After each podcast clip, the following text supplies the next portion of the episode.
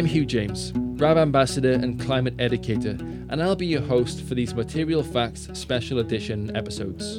In this episode, we delve into the big problems facing the outdoor industry, explore its current state globally, and examine its role in the larger conversation around fashion, apparel, gear, and sustainability. The industry is grappling with challenges such as environmental sustainability, including carbon emissions and waste management, as well as social responsibility, encompassing fair labor practices and supply chain transparency. And as outdoor apparel and gear become fashion statements and lifestyle choices, it's crucial that the industry address these issues and take a leading role in creating a more sustainable and ethical future. So let's dive in. We're joined by Debbie Read, who is Head of Corporate Communications and C S R at Equip Outdoor. Debbie, welcome to the podcast. Hi, Huw. Nice to see you. And you. So you've been uh, in this industry a while now. You've seen lots of things. We're just going to start off with some really, really simple intros uh, for our audience into the outdoor industry and C S R, corporate social responsibility in general. What are the big problems in the outdoor industry going forward, and how can we fix it all? Yeah, let's start with something light, shall we, Huw? Yeah. Um, but what, what you know, the outdoor, you know, this podcast is is about um, fixing things in the outdoor industry that we see that there are problems. What what are those problems that we can see? Yeah, I think um, it's, it's almost it's whether it's a problem or an opportunity. But I think in the outdoor industry, we're really fortunate in that we're all engaged in what's happening outside. We're engaged in the climate. We're engaged in our own enjoyment of it. And in a way, that brings it all much closer. So when we see the changes that are happening out there, it becomes a lot more personal, whether that's because it's what you do in your spare time or because it's how your business is run. Um, so one of the things that I think is becoming a really important challenge is that we're all seen to be acting, making decisions and reacting to what we're seeing out there. So minimising our impact, minimising our products and, and doing the right thing with the data we have as we develop things. Um, I think where that becomes a challenge is that um, it's complicated. There's a lot of language out there. There's a lot of terminology out there. Everyone's trying to do their own thing. If we're not careful, people act in isolation, and we're much better when we work together. Um, so I think if we're not careful, we're all trying to do too much, um, and we're not always doing the right thing. But the fact that everyone's trying to act is a is a real positive. So you you journey to, well, you spend your time in C S R, corporate social responsibility. So you are yeah. you have a responsibility um, to society, I suppose. Um, you go to lots of different places, talk to, to lots of different people about these problems, places like trade shows uh, and the likes. What are the, the big kind of problems and ideas and things coming out of those shows? Yeah, at the minute, um, th- there's probably a, a consistent theme that's been blubbering around for probably the last two, three, four years. Um, and a lot of it is about how we talk about this area. Um, consumers, quite rightly, are engaged with you know, corporate social responsibility or sustainability or sustainable products. They want to know what is the most sustainable. Is this one better than this one? Um, you know, h- how how do I know what I'm buying? And and what's happening is that people are using all sorts of technology, um, all sorts of language in order to try and make their products seem better or look better. And, and we've seen words like eco and green and sustainable and planet friendly and, and all of these things. And, and and I'm not just talking about the outdoor industry, but you know across sort of any sort of marketing and communication activity. And one of the things that's becoming really apparent is that we have to get smarter around that language. We have to make sure that we're clear and transparent to consumers. It's not just because it's the right thing to do, but we've actually now got legislation coming down the line from sort of the E U, but also um, in, you know, we're seeing it across in the U S as well, around how we talk about things, how we communicate it, and just making sure that we're not misleading consumers. Um, and any claims anyone makes about recycled content or, you know, what chemicals are in those products can actually be substantiated.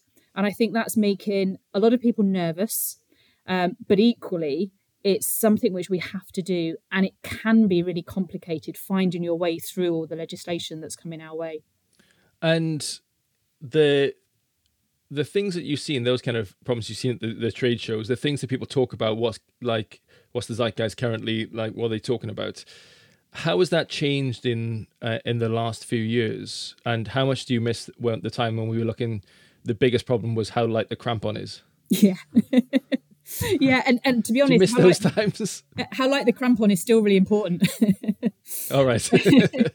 um, I, I think, yeah, one of the biggest changes I'm seeing is you can't just say um, contains recycled content.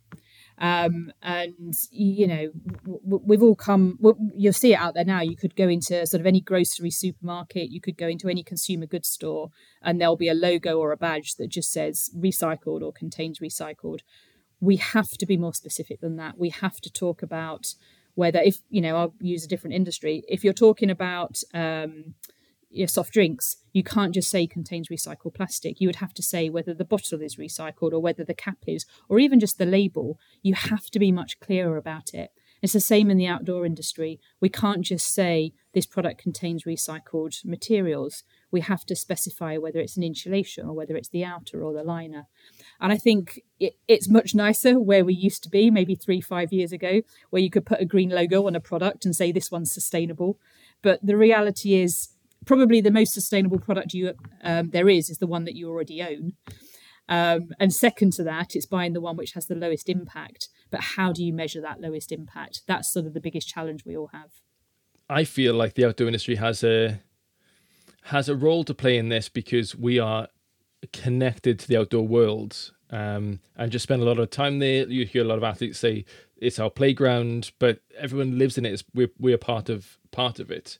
Um, But why, on, on the larger scale, are the outdoor industry the people to to make these, to have these conversations? Because, you know, at these trade shows, there are now big parts of it that is just around how do we make it more sustainable going forward?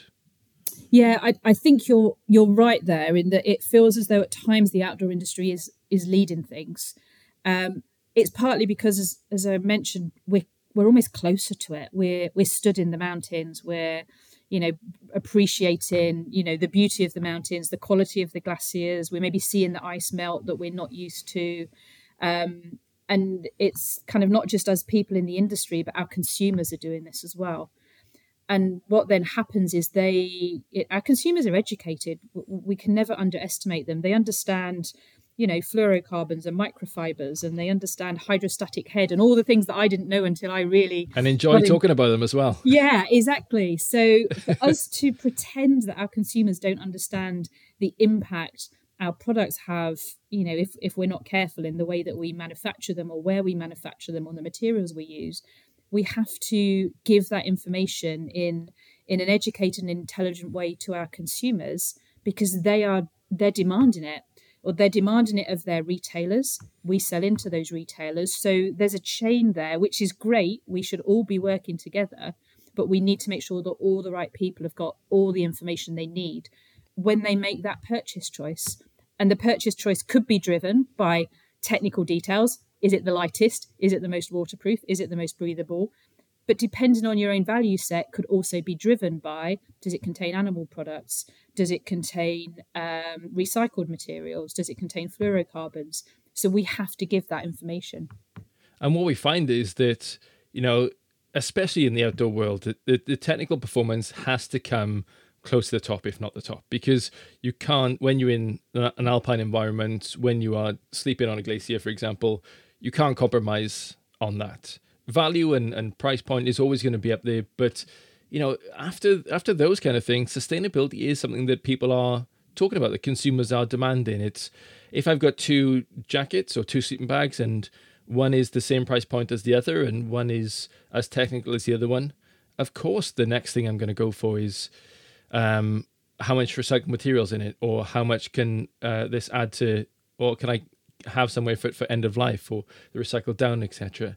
Um, so I suppose it's a big thing for consumers now as well. Absolutely. Um, and it's something that we won't compromise on. So whilst we will always try and find um, the lowest impact materials, we will always look for where we can, the most recycled content or increase the recycled content.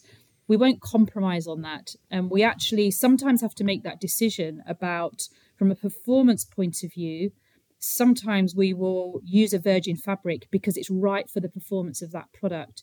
And, and you're totally right there. The consumer then can make their own choice about, do I need the high-end performance or do I want the sustainability credentials? Um, we carried out some research last summer, and I think we showed within that research that once you've ticked off price, quality, brand reputation, actually sustainability and sustainability criteria is, is often fourth on consumers' lists, but when you've got everything else right. And I think consumers are looking for brands that they can trust to get those things right, and they then almost assume that those sustainability criteria are being taken care of. Yeah, and that's a, a huge thing. There's a certain amount of responsibility, social responsibility that the brand has, and then you can give it to the the um, the end user after that. I think that quite a lot of time we've seen over the years is that, you know, we'll leave all that responsibility to the to the consumer. There's, you know, some new legislation coming through at the moment in, in certain places that, you know, in, in Wales, we're looking at becoming a deforestation-free nation where everything that's sold in supermarkets will become from a place that's not been deforested to create that um, that that product. Uh, next year, peat will be uh, not allowed in um, in compost that's sold in garden centres. So there's a certain amount of, okay, we can leave it up to the customer, but there's also a certain amount that brands have responsibility. So what are the, the, the big things that you are really happy with at the moment that, that Rab are doing to, to up that social responsibility? Yeah, I think there's a there's a few things. It's interesting what you say there about the activity in Wales, because one of the things we're seeing is almost that those national changes. So we're seeing things happening in regions that aren't necessarily happening across whole nations. Um, so things happening in France that aren't happening across the whole of the E U, things happening in California and the state of Maine that are outside the whole of the U S. It keeps brands like us absolutely having to keep thinking and reevaluating what we're doing.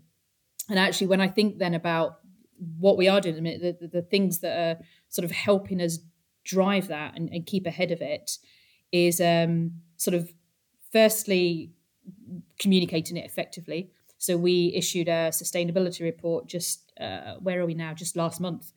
Um, and within that, it's our chance to pause, reflect on where we've got to, and also look at what else we need to do.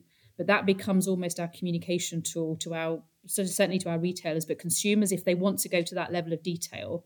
So at least we can share, this is where we are today with the level of data and information we have today. And tomorrow it'll change and it's different to where we were last year, but this is where we are today.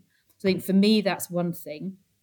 The other is continue to, to grow and develop the stuff that we know is right and we're absolutely good at and is part of our integrity and our D N A. So things like the Rab Service Centre. So that's always been part of who we are. We've continued to grow it, develop it. We're rolling out it. We're rolling it out across the globe. So we've now got one in the E U. We've got one in Canada. We've got one in the U S. But for us, you know, going back to the most sustainable product you have is the one you already own. Um, that allows us to keep that message out there with consumers and let them know that you can care and repair for products and, you know, and, and, and provide hints and tips of how to do that. So I think doing what you can do really, really well is super important. The other thing is actually working together across the business. Um, I mean, you've mentioned it. I've got the most crazy, ridiculous long job title, which no one fully understands. Um, and I'm the person who sits here and talks to you. But actually, beneath me, I've got a team of like super subject matter experts who are looking at everything from carbon data to um, labour management um, and factory information overseas. And they absolutely know, you know, way more than I do about these things. But outside just of my team, we've got a whole business and every person in the business is playing their part. So whether that's, you know, the, the team in the service centre, whether it's the people sourcing from factories, the development people, the fabric guys out there looking for new fabrics and more recycled content, everyone's playing their part. And I think for me, that's almost, it, it's not even a secret. This is just how we all have to be to make this agenda count. And I suppose then the...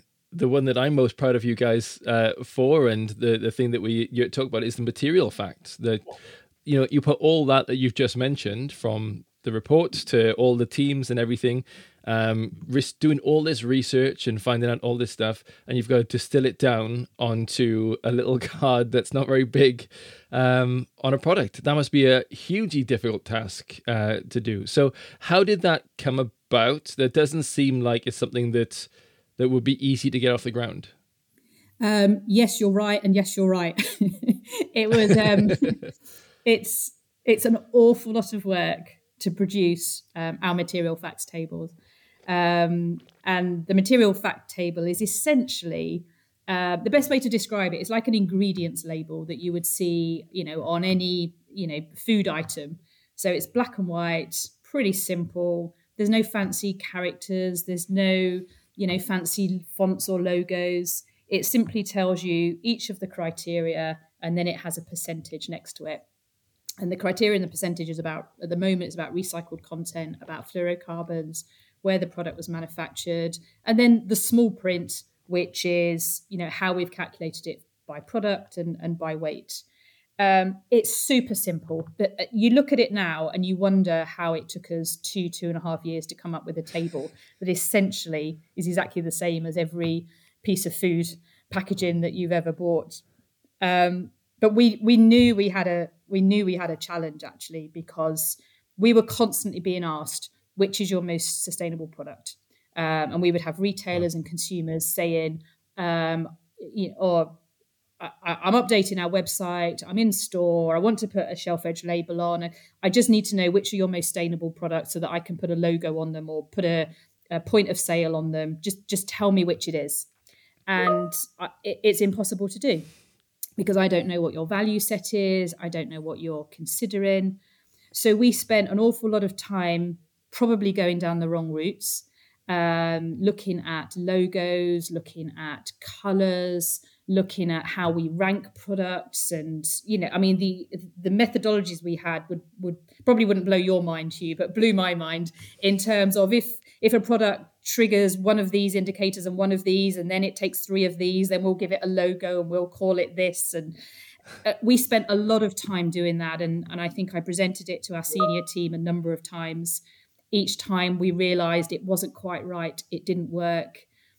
Um, we looked at color coding it. Well, let's make all the best products green and, and the rest can be amber. And then they others could be red.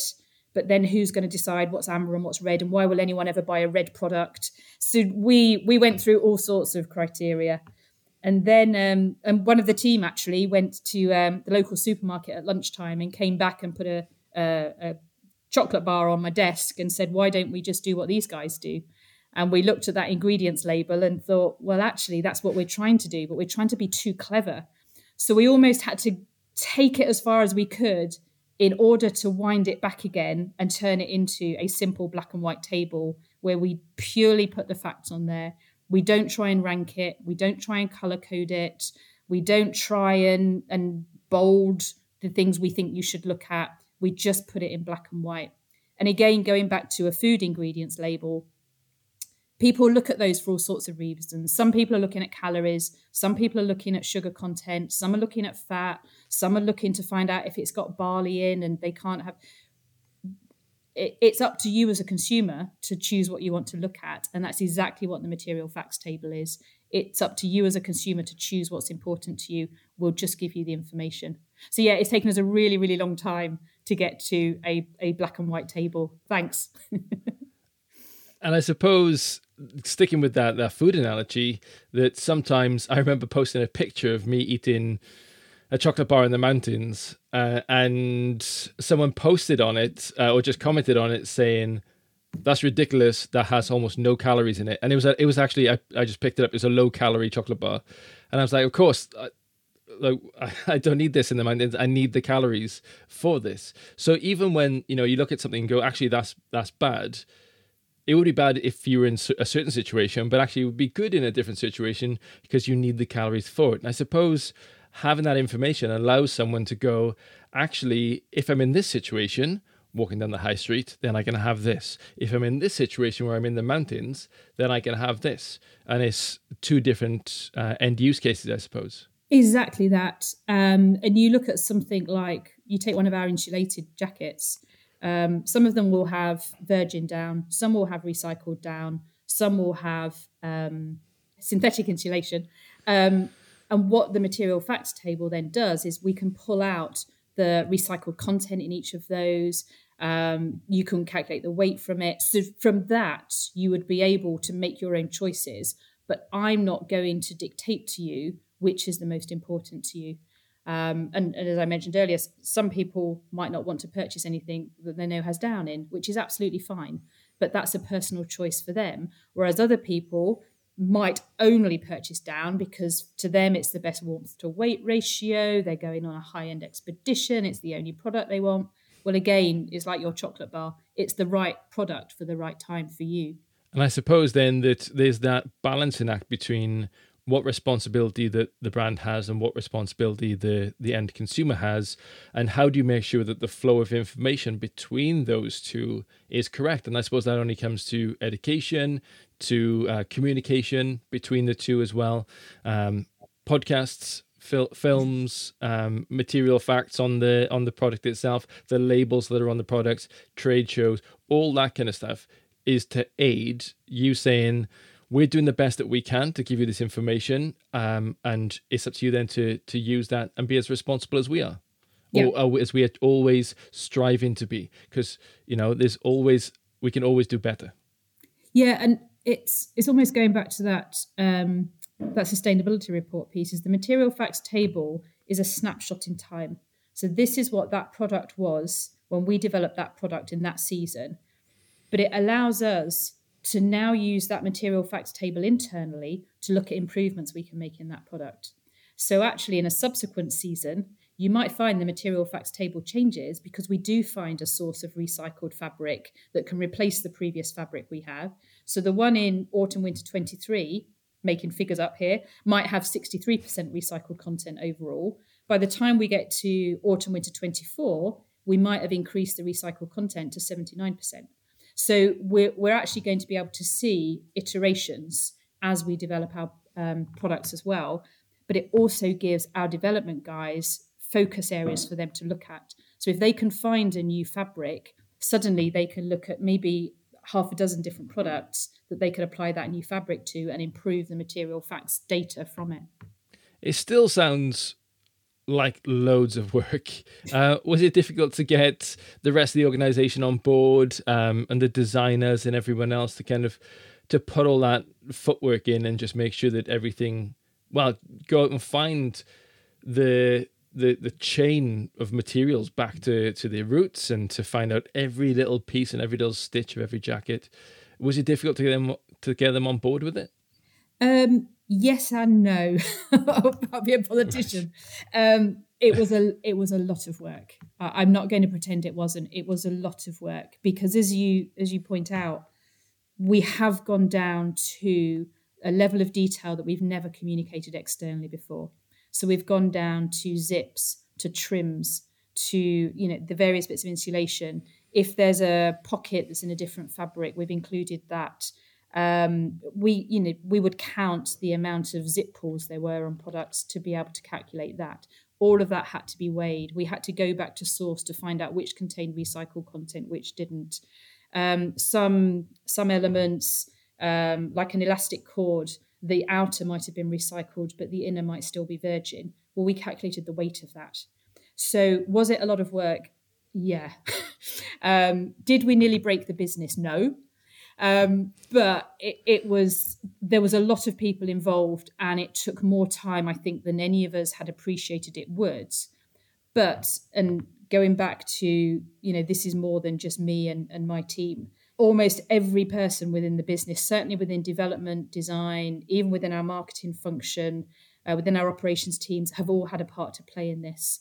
And when we started talking through what we were doing and why, rather than back away, look in the other direction or go and find an email that was far more important to deal with, we actually had people coming forward and asking for their products to be involved and what did they need to do and how could they do it better.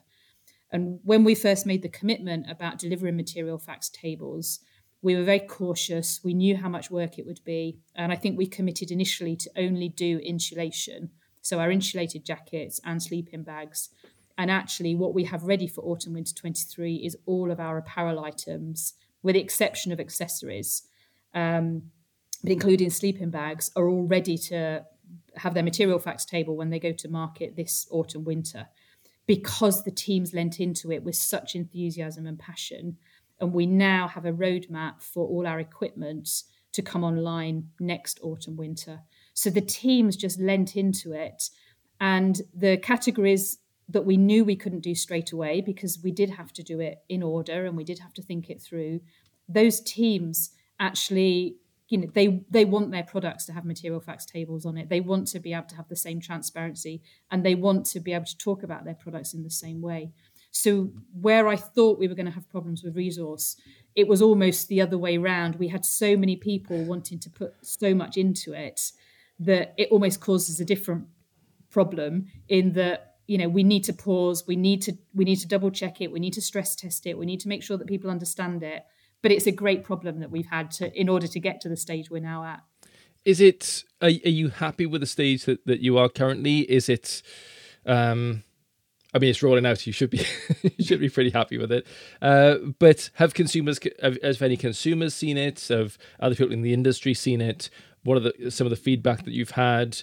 Is it going to change in the future? It's been through many iterations already. Are you happy with where it is? Yeah, where we've got to at the minute, we're really comfortable with. We would stand behind everything we've done, how we've done it, the level of granularity, the level of rigor we've put behind it. So I think to get where we've got to today, I'm super happy. Um, some of the best feedback I've had has actually been from our sales guys. Um, and sometimes, you know, going back to the point that sustainability can be really complicated, me talking to our sales teams about carbon accounting, social impact reporting, it, it sometimes is a bit complicated and it's a bit difficult. Um, and it's not front of their mind when they're speaking to um, retailers. But actually, give them a Material Facts table and they get it. They understand it. They can communicate it. It's simple. Um, and the retailers get it from that as well. So we're actually finding a huge amount of buy-in from our sales guys. That was probably an unexpected benefit. We we knew it was important for them, but the fact that they've adopted it at the pace they have, and also recognising that retailers are actually under the same pressure we are. So retailers are really being challenged about how they communicate effectively to consumers, um, how they don't risk greenwashing by communicating the wrong thing, how they're able to substantiate claims that brands are making. Suddenly we're giving it to them on a plate. So we are finding that the retailers we've engaged with are really supportive. And we know there's other brands out there who are wrestling with the same challenges we are. One of the call outs we've done is that we want to work with other brands who will work with us in order to develop the, the, the next stages of this. I've got um, a very long list of the next categories that I want to use on Material Facts. So at the minute, we've used um, fluorocarbons and recycled content, but I've got another three or four things that I could put on there tomorrow if I had the time and the resource. But I want to do it the right way, and actually having other brands working with us and almost stress testing against some different product categories, I think will only help this become more robust and have more rigor to it than just us continuing to develop it on our own. Yeah, and you know, one thing we we always teach uh, athletes in our in our climate communications classes and, and things like that is the use of factivism. So instead of going out on social media and being hyperbolic in things that they say about climate change, to stick within the facts. And you know, a lot of time facts speak for themselves. And at the moment with climate change um, and the environment, truth is much weirder and and um, and more crazy than than hyperbole could ever be. So having those facts, you know, for the sales team, for everyone else within within Rab, to say, well, these facts speak for themselves. Like, here's here's this jacket and here's this jacket, so we'll just compare the two. And I suppose it's good to have that between Rab products. It would be even better to have that within the entire industry, to be able to say, you know, can I? Here's the fact sheet for for this one. Here's a fact sheet for a completely different brand. And maybe I can compare the two there. Is that something that you're striving for, or is it going to stay within Rab? I, I would love us to get to that stage. What I think we're lacking at the moment is an industry standard um, for how we all talk about this data. And at the moment, what we're finding is we've it's taken us two, two and a half years to get to this simple black and white table. We know there's other people out there developing similar alternative, probably equally as good standards. Um, but the problem is we're all doing that independently. Um, I think we should be working together. Um, and we need to make sure that what we're developing works across brands. Um, so our products are essentially synthetic, highly technical. I would love to know how the Material Facts table works on more natural products. How does it work on shoe wear? How does it work on equipment outside of packs? And I don't know, because I haven't got the resource and time to develop that. But rather than us all developing our tables, what we're suggesting as Rab is that we all work together. This isn't a Rab Material Facts table. This is a Material Facts table. And if we can work together to develop it and create a standard for the industry, then actually we can get back to improving the products, minimising our operational impact, minimising the impact of our products, looking at solutions for end of life, all of those big challenges that we've all got sat on our to-do lists that currently we're not getting to because we're all working out how to beat the legislation that's coming in and how to communicate this complicated data in a simple way. We should be trying to work together on it. And I suppose otherwise it just it just doesn't work. Like if I'm looking at two jackets that says how much carbon has been generated to create that, and I and they but they from different fact lists. Like one might include everything from the initial generation of that virgin material in terms of carbon and the electricity in that factory. One might use the travel then it was it, that it was transported between the factories and between the end uh, the end of sale.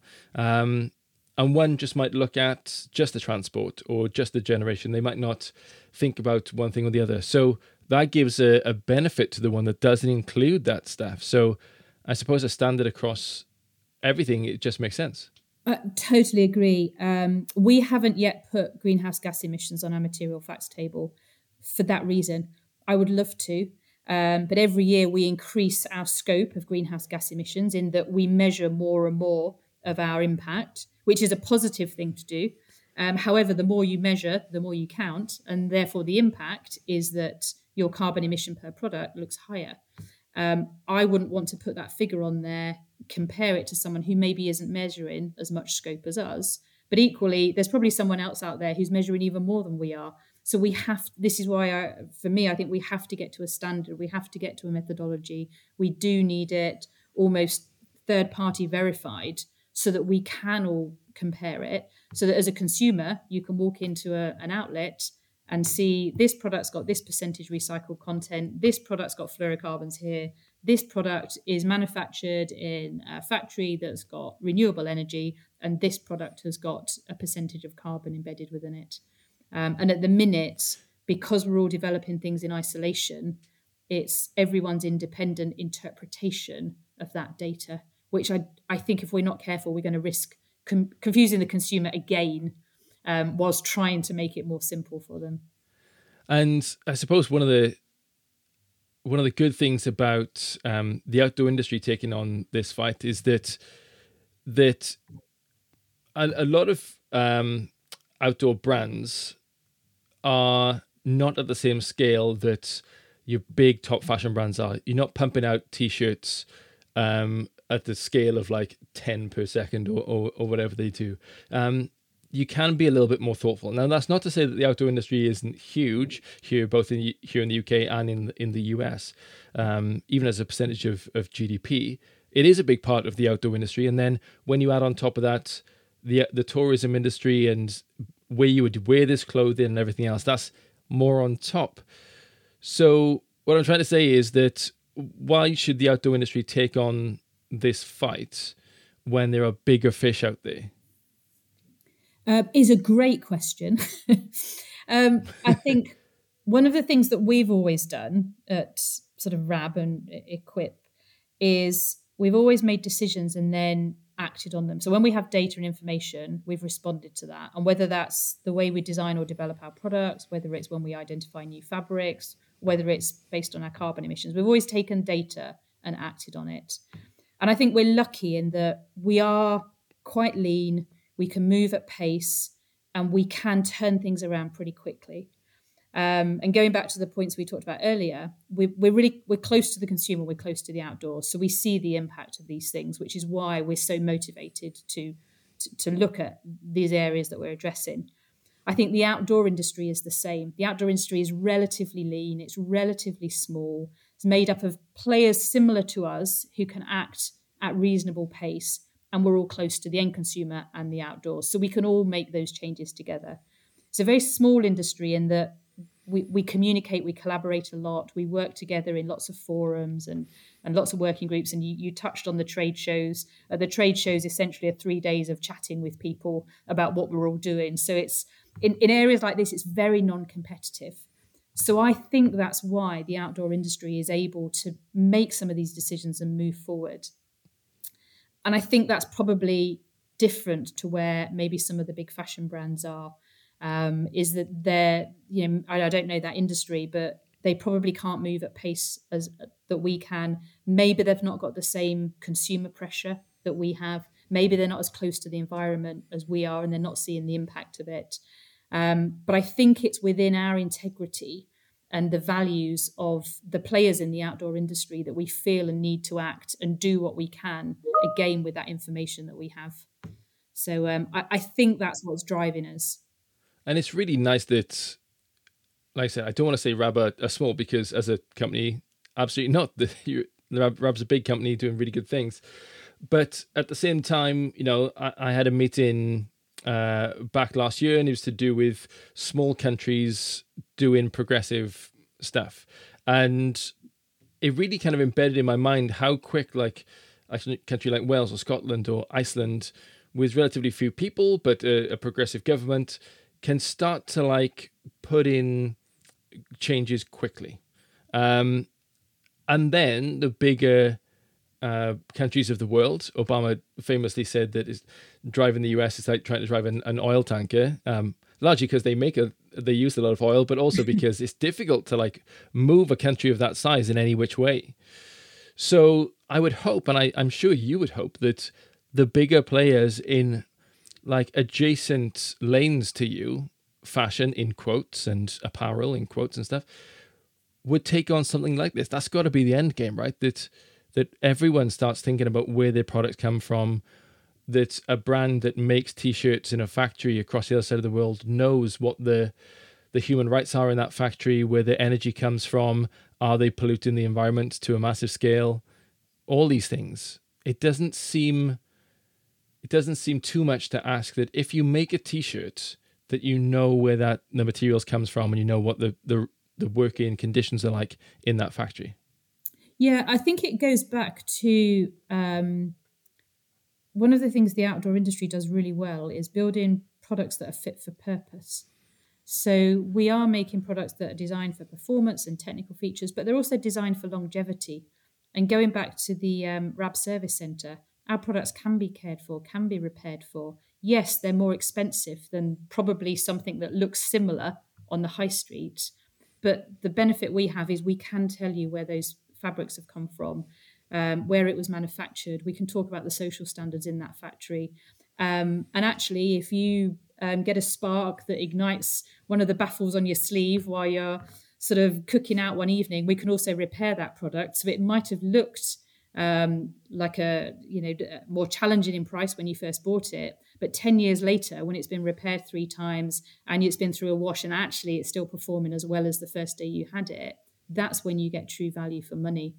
And I think that's something which consumers are starting to ask for and starting to expect.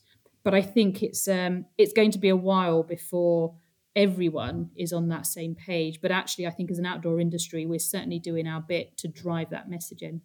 And I know Rab are part of lots of different uh, organisations and consortiums. Fair Wear is, is, has always been a good standard within the industry. Um, the Microfibre Consortium, to know where uh, how much microfibre is coming off different things. Is that what you'd like to see uh, Material uh, Facts? Is that, that it's... it's no longer like a Rab thing, but it's like a, a an industry thing? Yeah, I, I think the Microfibre Consortium is a great example, because that was born of the outdoor industry um, and then almost now operates as a standalone organisation with um, fashion brands, household brands, high street brands, all wow. now members of the Microfibre Consortium. But it started from the outdoor industry pulling it together. So I, for me, that's the model that we ought to be looking at, is how do we as brands influence this and turn it into something which becomes standalone. This isn't about Rab. This is about how do we as an industry communicate more effectively to consumers in the same way that the Microfibre Consortium has done its work to really try and research and understand microfibers and fibre fragmentation in a way that nobody else wanted to champion at the time. Wonderful. Well, it's, we talk for, for absolutely hours, and uh, I'm sure we will at one of the trade shows. But uh, Debbie Read, uh, Head of Corporate Communications and C S R at Equip, thank you so much for your time. I appreciate it. Thanks, Huw. It's always great to chat. Take care.